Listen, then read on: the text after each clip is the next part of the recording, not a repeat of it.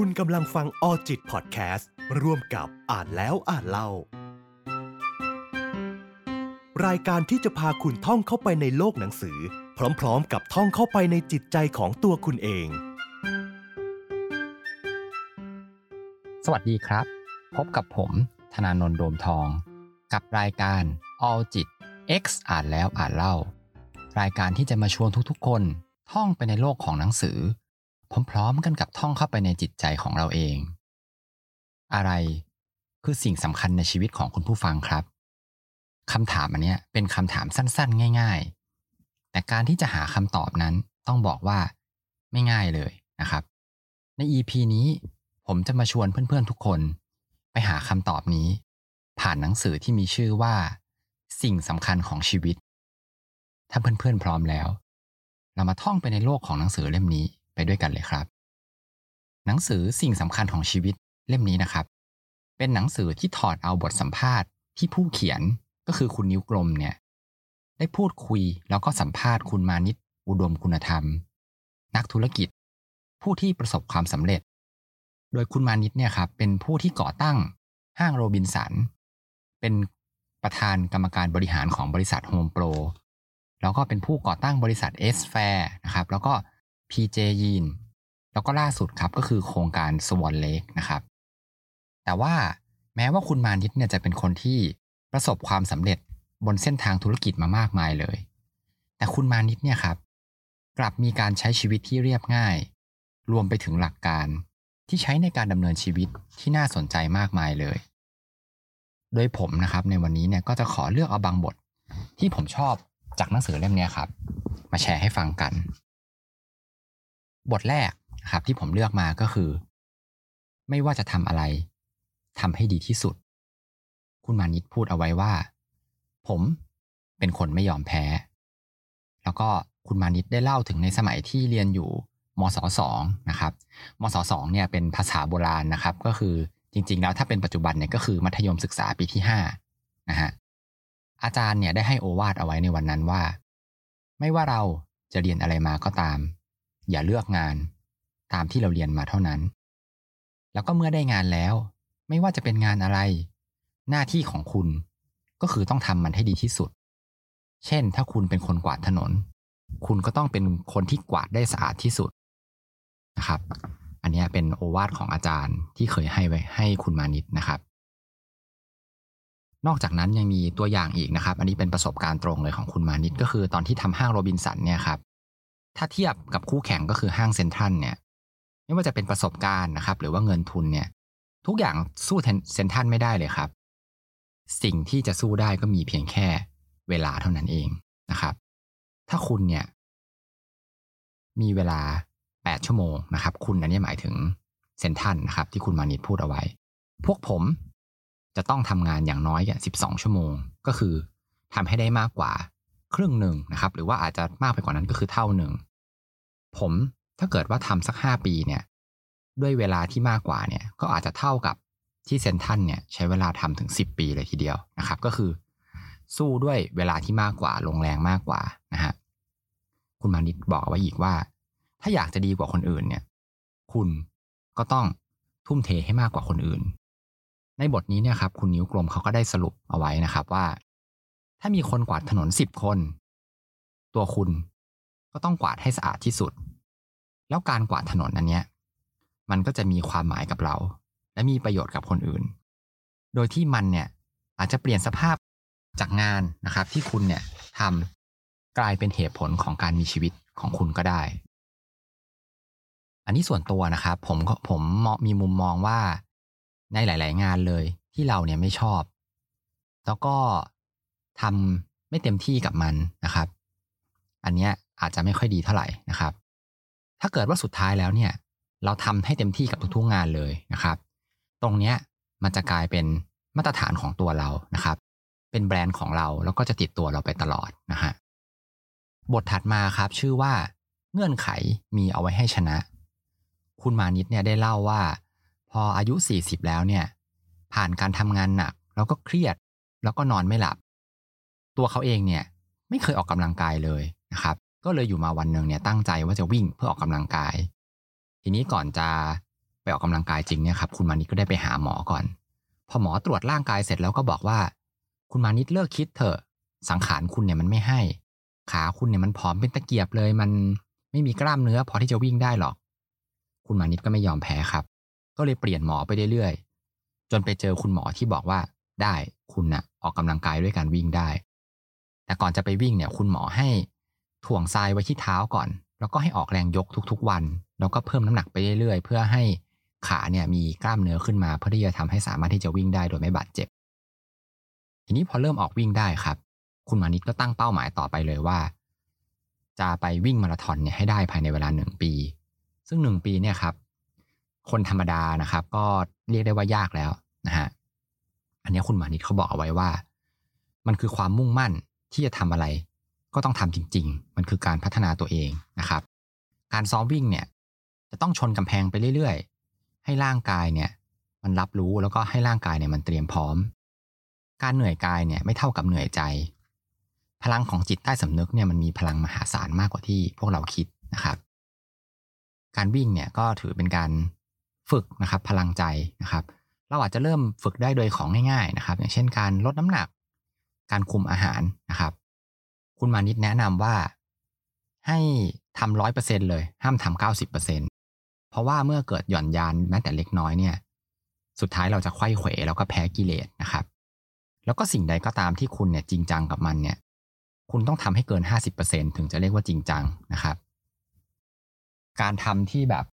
ไม่เต็มร้อยเปอร์เซ็นเนี่ย มันเหมือนกับแก้วอะครับ ถ้าเกิดแก้วมันร้าวแม้แต่นิดเดียวเนี่ย สุดท้ายแก้วอะ ก็จะแตกทั้งใบบทถัดมาครับ ชื่อว่า ไม่ตกเป็นทาสของอารมณ์นะครับ คุณมานิดแชร์ประสบการณ์ให้ฟังครับ ว่าเวลาที่มีอารมณ์โกรธเนี่ย ให้เบนความสนใจของสมองไปที่อื่นนะครับ เพื่อที่จะให้ลืมความโกรธ เปรียบเสมือนกับกาต้มน้ำที่วางอยู่บนเตาร้อนๆนะครับ เมื่อเรายกกาน้ำร้อนออกเนี่ย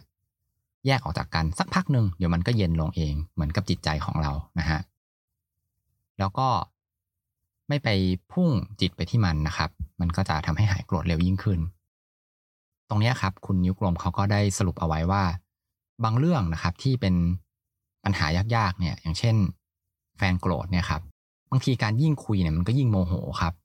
ให้เราเนี่ยวิเคราะห์ปัญหาแบบ ไม่มีอารมณ์หรือว่าเปลี่ยนมุมมองเป็นมุมมองของคนนอกนะครับ อันนี้เนี่ยครับส่วนตัวผมคิดว่า ถ้าเราลองเปลี่ยนเป็นมุมมองแบบที่บอกเมื่อกี้นี้ครับว่า เราลองคิดว่าเราเป็นคนอื่น แล้วเรามองเข้ามานะครับกับปัญหาเดิมๆเนี่ยเราก็จะได้วิธีการในการแก้ปัญหาในมุมมองใหม่ๆนะครับแล้วก็อาจจะแก้ไขปัญหานั้นๆเนี่ยได้ บทถัดมาครับชื่อว่า ใช้หัวใจเอาชนะชะตากรรม ในบทนี้ครับคุณมานิตได้เล่าถึงตอนที่ ไปนั่งภาวนาในสถานปฏิบัติธรรม แล้วก็เกิดอาการผิดปกติขึ้นนะครับ พอดีว่ามีพระองค์หนึ่งที่เป็นหมอนะครับ มาตรวจดูเนี่ยก็รู้สึกว่า คล้ายกับอาการที่เป็นสโตรกเลยสโตรกเนี่ยก็คือเส้นเลือดในสมองแตก แต่แปลกมากว่าอาการอันนี้มันเกิดขึ้นช้ามากๆ อาจจะเป็นเพราะว่าฝึกสมาธิมานาน ทีนี้ครับพอไปสแกนสมองเนี่ยครับปรากฏว่ามันเกิดเหตุอันนี้ที่ก้านสมองครับ แล้วคุณหมอเนี่ยวิเคราะห์ออกมาก็บอกว่า จะต้องใช้เวลาในการรักษา ร่างกายเนี่ยครับนานมาก เป็นวิธีการเดียวเลยก็คือเหมือนกับต้องให้ร่างกายเนี่ยมัน พัฒนากลับขึ้นมานะครับ ให้สามเดือนเนี่ยให้กายภาพนะครับ ให้กระตุ้นเซลล์ที่ตายเนี่ย ให้มันตื่นตัวกลับขึ้นมา คุณมานิดเล่าต่อว่า ผมเนี่ย ไปทำกายภาพด้วยความกระตือรือร้นนะครับ เมื่อตัวขยับไม่ได้ก็ขยับด้วยใจ แล้วก็คิดเอาไว้ตลอดว่า ถ้าไม่ทำแบบเนี้ยก็จะเป็นไปตลอดชีวิตเลยนะครับ คุณมานิดเนี่ยก็คิดเอาไว้ตลอดว่า มันไม่มีอะไรเหนื่อยไปกว่ามาราธอนแล้ว แล้วก็มาราธอนนี้เองนะครับ เป็นตัวที่ทำให้เขาเนี่ย เอาชนะโรคสโตรกได้ คุณมานิดยังเล่าต่ออีกว่า ในตอนที่เป็นเนี่ย ไม่กลัวเลยว่าจะไม่หาย ตอนเป็นเนี่ยก็บอกกับภรรยาเอาไว้ว่า ขอให้ช่วย4-5วันนะครับ4-5วันแรกเนี่ย ให้ประคองเข้าห้องน้ำก่อน แต่หลังจากนั้นแล้วเนี่ย ต่อให้ต้องคลานไปที่ห้องน้ำเนี่ย ก็ไม่ต้องมาช่วยนะครับ ก็คือเป็นการตัดสินใจว่าจะทำที่เด็ดขาดแล้วก็จะทำแบบเต็มที่ ครับ บทถัดมาครับ ชื่อว่าแนวคิด 20-80 หรือว่าที่เรารู้จักกันในนามของกฎของพาเลโตนั่นเองนะฮะอันนี้คุณมานิดเขาก็ได้เปรียบวิธีการใช้กฎ 20-80 เนี่ยกับเรื่องพื้นๆนะครับ อย่างเช่นเรื่องเสื้อผ้าครับ ถ้าเกิดเรามีเสื้อผ้าอยู่ในตู้เสื้อผ้า 100%เนี่ย จริง ๆ เราใช้เสื้อผ้าเหล่านี้แค่ 20%เองก็คือ ส่วนใหญ่แล้วเราก็จะใส่แต่เสื้อตัวเก่ง หรือว่าเสื้อตัวที่เราชอบนะครับ เหมือนกันครับ เอกสารเนี่ยที่เราเก็บเอาไว้ 80%ส่วนใหญ่เนี่ยเราไม่เคยเอามันออกมาดูเลยนะฮะหรือแม้แต่เวลาทำงาน เราเนี่ยใช้เวลาทำงานจริงจังแค่ 20%เท่านั้นเองที่ทำงานได้อย่างมีประสิทธิภาพ ส่วนเวลาอีก 80%ในการทำงานเนี่ยเราค่อนข้างใช้ไปอย่างไร้ประสิทธิภาพนะครับ อันเนี้ยคุณนิ้วกลมเขาก็เลยถามขึ้นมาว่า แล้วเราจะมีวิธีการจัดการกับ 80%ที่เราไม่ได้ใช้ในอย่างไรดี คุณมานิดก็บอกว่า ให้เอาออกไปเลย อย่างเสื้อผ้าเนี่ยเราเก็บไว้เพราะความงก เพราะความเสียดาย แล้วก็คิดว่าอาจจะได้ใส่ในสักวันหนึ่งนะครับ ให้เราเนี่ยทิ้งไปเลย จะได้ไม่ต้องเสียเวลา แล้วก็ได้พื้นที่ในตู้เสื้อผ้าเนี่ยคืนด้วย ส่วนเวลาทำงานที่ 80%ที่ใช้แบบสุรุ่ยสุร่ายไม่มีประสิทธิภาพเนี่ย ให้เราวางแผนให้ดี มีสมาธิ แล้วเราจะได้งานที่มากยิ่งขึ้น แล้วให้เราเนี่ยคิดเอาไว้ว่าในเวลาที่เหลือ ที่เราทำงานเสร็จแล้วเนี่ย เราสามารถเอาเวลานั้นเนี่ยมาผ่อนคลายนะครับ ไม่ว่าจะเป็นการดื่มกาแฟ การฟังเพลงนะครับ หรือทำอะไรที่เราชอบก็ได้ ครับตรงเนี้ยก็คือสรุปในบทนี้ก็คือถ้าคุณเนี่ย อยากจะมีแนวคิด 20-80 อยู่ในใจ เมื่อคุณทำได้แล้วเนี่ย คุณจะแยกออกหมดเลย ว่าอันนี้เนี่ย มันไม่ใช่ 20%ที่สำคัญ แล้วก็ดึงมันกลับมา ไม่ต้องไปเสียเวลาเพราะมันเปล่าประโยชน์ ถ้าคนเราตระหนักถึง 20%ที่สำคัญไว้ในใจเนี่ยตลอดเวลา เราจะใช้เวลาอย่างมีประสิทธิภาพมาก แล้วเราก็จะมีเวลาเหลือมากมายเลยนะครับ อันนี้ก็เป็นการพูดถึงกฎ 20-80 ที่เราเคยได้ยินกันมาบ่อยแล้วนะฮะบทถัดมาครับชื่อว่า integrity หรือแปลว่า ความรับผิดชอบในสิ่งที่เคยพูดออกมานะครับคุณมานิดบอกเอาไว้ว่าคุณมานิดเนี่ยเป็นคนที่เคยทำอะไรมาหลายอย่างแล้ว ไม่ว่าจะเป็นการวิ่งการปั่นจักรยาน การลำมวยไทเก๊กนะครับ คุณนิ้วกลมเนี่ยเขาก็ถามว่า อะไรที่มันเป็นแรงผลักดันที่ สามารถทำให้ทำได้หลาย ๆ อย่างนะครับ คุณมานิดบอกว่า เรื่องของความมีคุณค่าของมันนะครับ บางคนเนี่ย ไม่มีวินัย ไม่มีจุดยืนกับคำพูดของตัวเองทำไปสักพักหนึ่งเนี่ย ก็เบื่อแล้วก็เลิก คนเราเนี่ย ต้องเอาชนะ มันให้ได้ก็คือพวกความเบื่ออะไรพวกนี้ครับ ในชีวิตเนี่ยยังมีสิ่งที่เราเนี่ยจะต้องทำอีกเยอะเลยนะครับ การที่ เราเอาชนะความเบื่อ เอาชนะอุปสรรคพวกนี้ได้เนี่ย คุณต่อไปเนี่ย คุณก็จะทำได้หมดทุกอย่างเลยนะครับ คุณมันยิดยังพูดต่ออีกว่าคำพูดของเราเนี่ย เราต้องให้เกียรติคำพูดของเราเอง ถ้าเราไม่ให้เกียรติคำพูดของเราแล้ว ใครจะมาให้เกียรติเรานะครับ การรักษาคำพูด จะทำให้เราเนี่ยมีความน่าเชื่อถือ แล้วคำพูดของคุณเนี่ยก็จะศักดิ์สิทธิ์นะครับ สรุปในบทนี้นะครับก็คือ เราเนี่ยต้องลงมือทำสิ่งที่เราตั้งใจไว้เนี่ยตั้งแต่ตอนนี้เลย แล้วก็ต้องไม่มีประตูหลังครับ ก็คือเหมือนไม่มีแบบ ไม่มีเหตุให้เรามาหาข้ออ้างที่จะไม่ทำอะครับ ให้เราเป็นคนที่คำไหนคำนั้น แล้วก็ไร้เงื่อนไข แล้วก็ให้คิดไว้ตลอดครับว่า เราเนี่ยต้องให้เกียรติคำพูดของตัวเองนะฮะบทถัดมาครับชื่อว่า อย่ากลัวว่าตัวเองเนี่ยจะดูไม่ดีนะครับ อันนี้เนี่ยก็คือมีการยกตัวอย่างครับว่า ถ้าเราเป็นหัวหน้านะครับ แล้วลูกน้องเราเนี่ยทำผิด ตรงนี้เนี่ยให้คิดว่า ลูกน้องทำผิด เพราะว่าอาจจะเป็นเราเนี่ยสอนไม่ดีเองก็ได้ นอกเหนือจากนั้น เวลาที่เราทำผิดเนี่ย อย่าพยายามชี้นิ้วไปที่คนอื่นนะครับ แล้วก็แบบไปบอกว่าคนอื่นเนี่ยทำผิด เพราะว่าห่วงภาพลักษณ์ของตัวเอง สิ่งนั้นเนี่ยเป็นสิ่งไม่ดีนะครับ หรือแม้แต่เป็นตัวอย่างในเรื่องของการที่ไปพูดในที่สาธารณะนะครับ เราเนี่ยคนส่วนใหญ่นะครับ ไม่ชอบที่จะ พูดในที่สาธารณะไม่กล้า เพราะว่าคิดว่าตัวเองเนี่ยพูดไม่เก่งนะครับ แล้วก็กลัวหน้าแตกกลัวเสียหน้านะครับ หรือบางทีเนี่ยอาจจะเป็นปมตั้งแต่ในวัยเด็กนะครับทำให้ขาดความเชื่อมั่น ตรงนี้เนี่ยครับคุณนิ้วกลมเขาก็สรุปเอาไว้ว่า ถ้าตัวเราเป็นอิสระจากสายตาคนอื่นได้เนี่ย เราก็จะก้าวไปสู่ความเป็นไปได้ใหม่ๆเนี่ยอีกมากมายเลย แล้วเราจะเป็นได้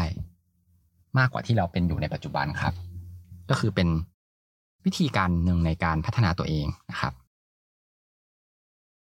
ในบทถัดมาครับ พูดถึงเรื่องของการสอนลูกนะครับ คุณมานิดเนี่ยก็ได้เล่าถึงวิธีการที่เขาใช้ในการสอนลูกตัวเองนะครับ ก็คือหนึ่งครับ ให้เป็นคนที่เห็นคุณค่าของคนที่อยู่รอบๆบ้างนะฮะคุณมานิดเนี่ยก็สอนลูกเอาไว้ว่าอย่าไปดูถูกคนนะครับ ให้มีน้ำใจแล้วก็เอื้อเฟื้อ เขาเนี่ยคือผู้ช่วยของเรานะครับ ก็ไม่ว่าจะเป็นคนสวนหรือว่าคนงานอะไรพวกนี้ครับ คุณมานิดบอกลูกเอาไว้ว่า ถ้าไม่มีเขาเนี่ยก็ไม่มีพวกเรานะครับ ข้อที่2นะครับก็คือคล้ายๆกันก็คือเรื่องของเท้าติดดินนะครับ ก็คือให้ทำตัวสมถะข้อที่3ครับ อันนี้สำคัญในเรื่องของธุรกิจมากเลยก็คือ เวลาทำอะไรเนี่ย ให้ไปลุยด้วยตัวเองนะครับ ไปที่หน้างาน จะได้เห็นถึงปัญหาจริง ๆ นะครับ อย่าไปมัวแต่ นั่งในออฟฟิศแล้วก็ฟังลูกน้องมารายงานผลนะครับ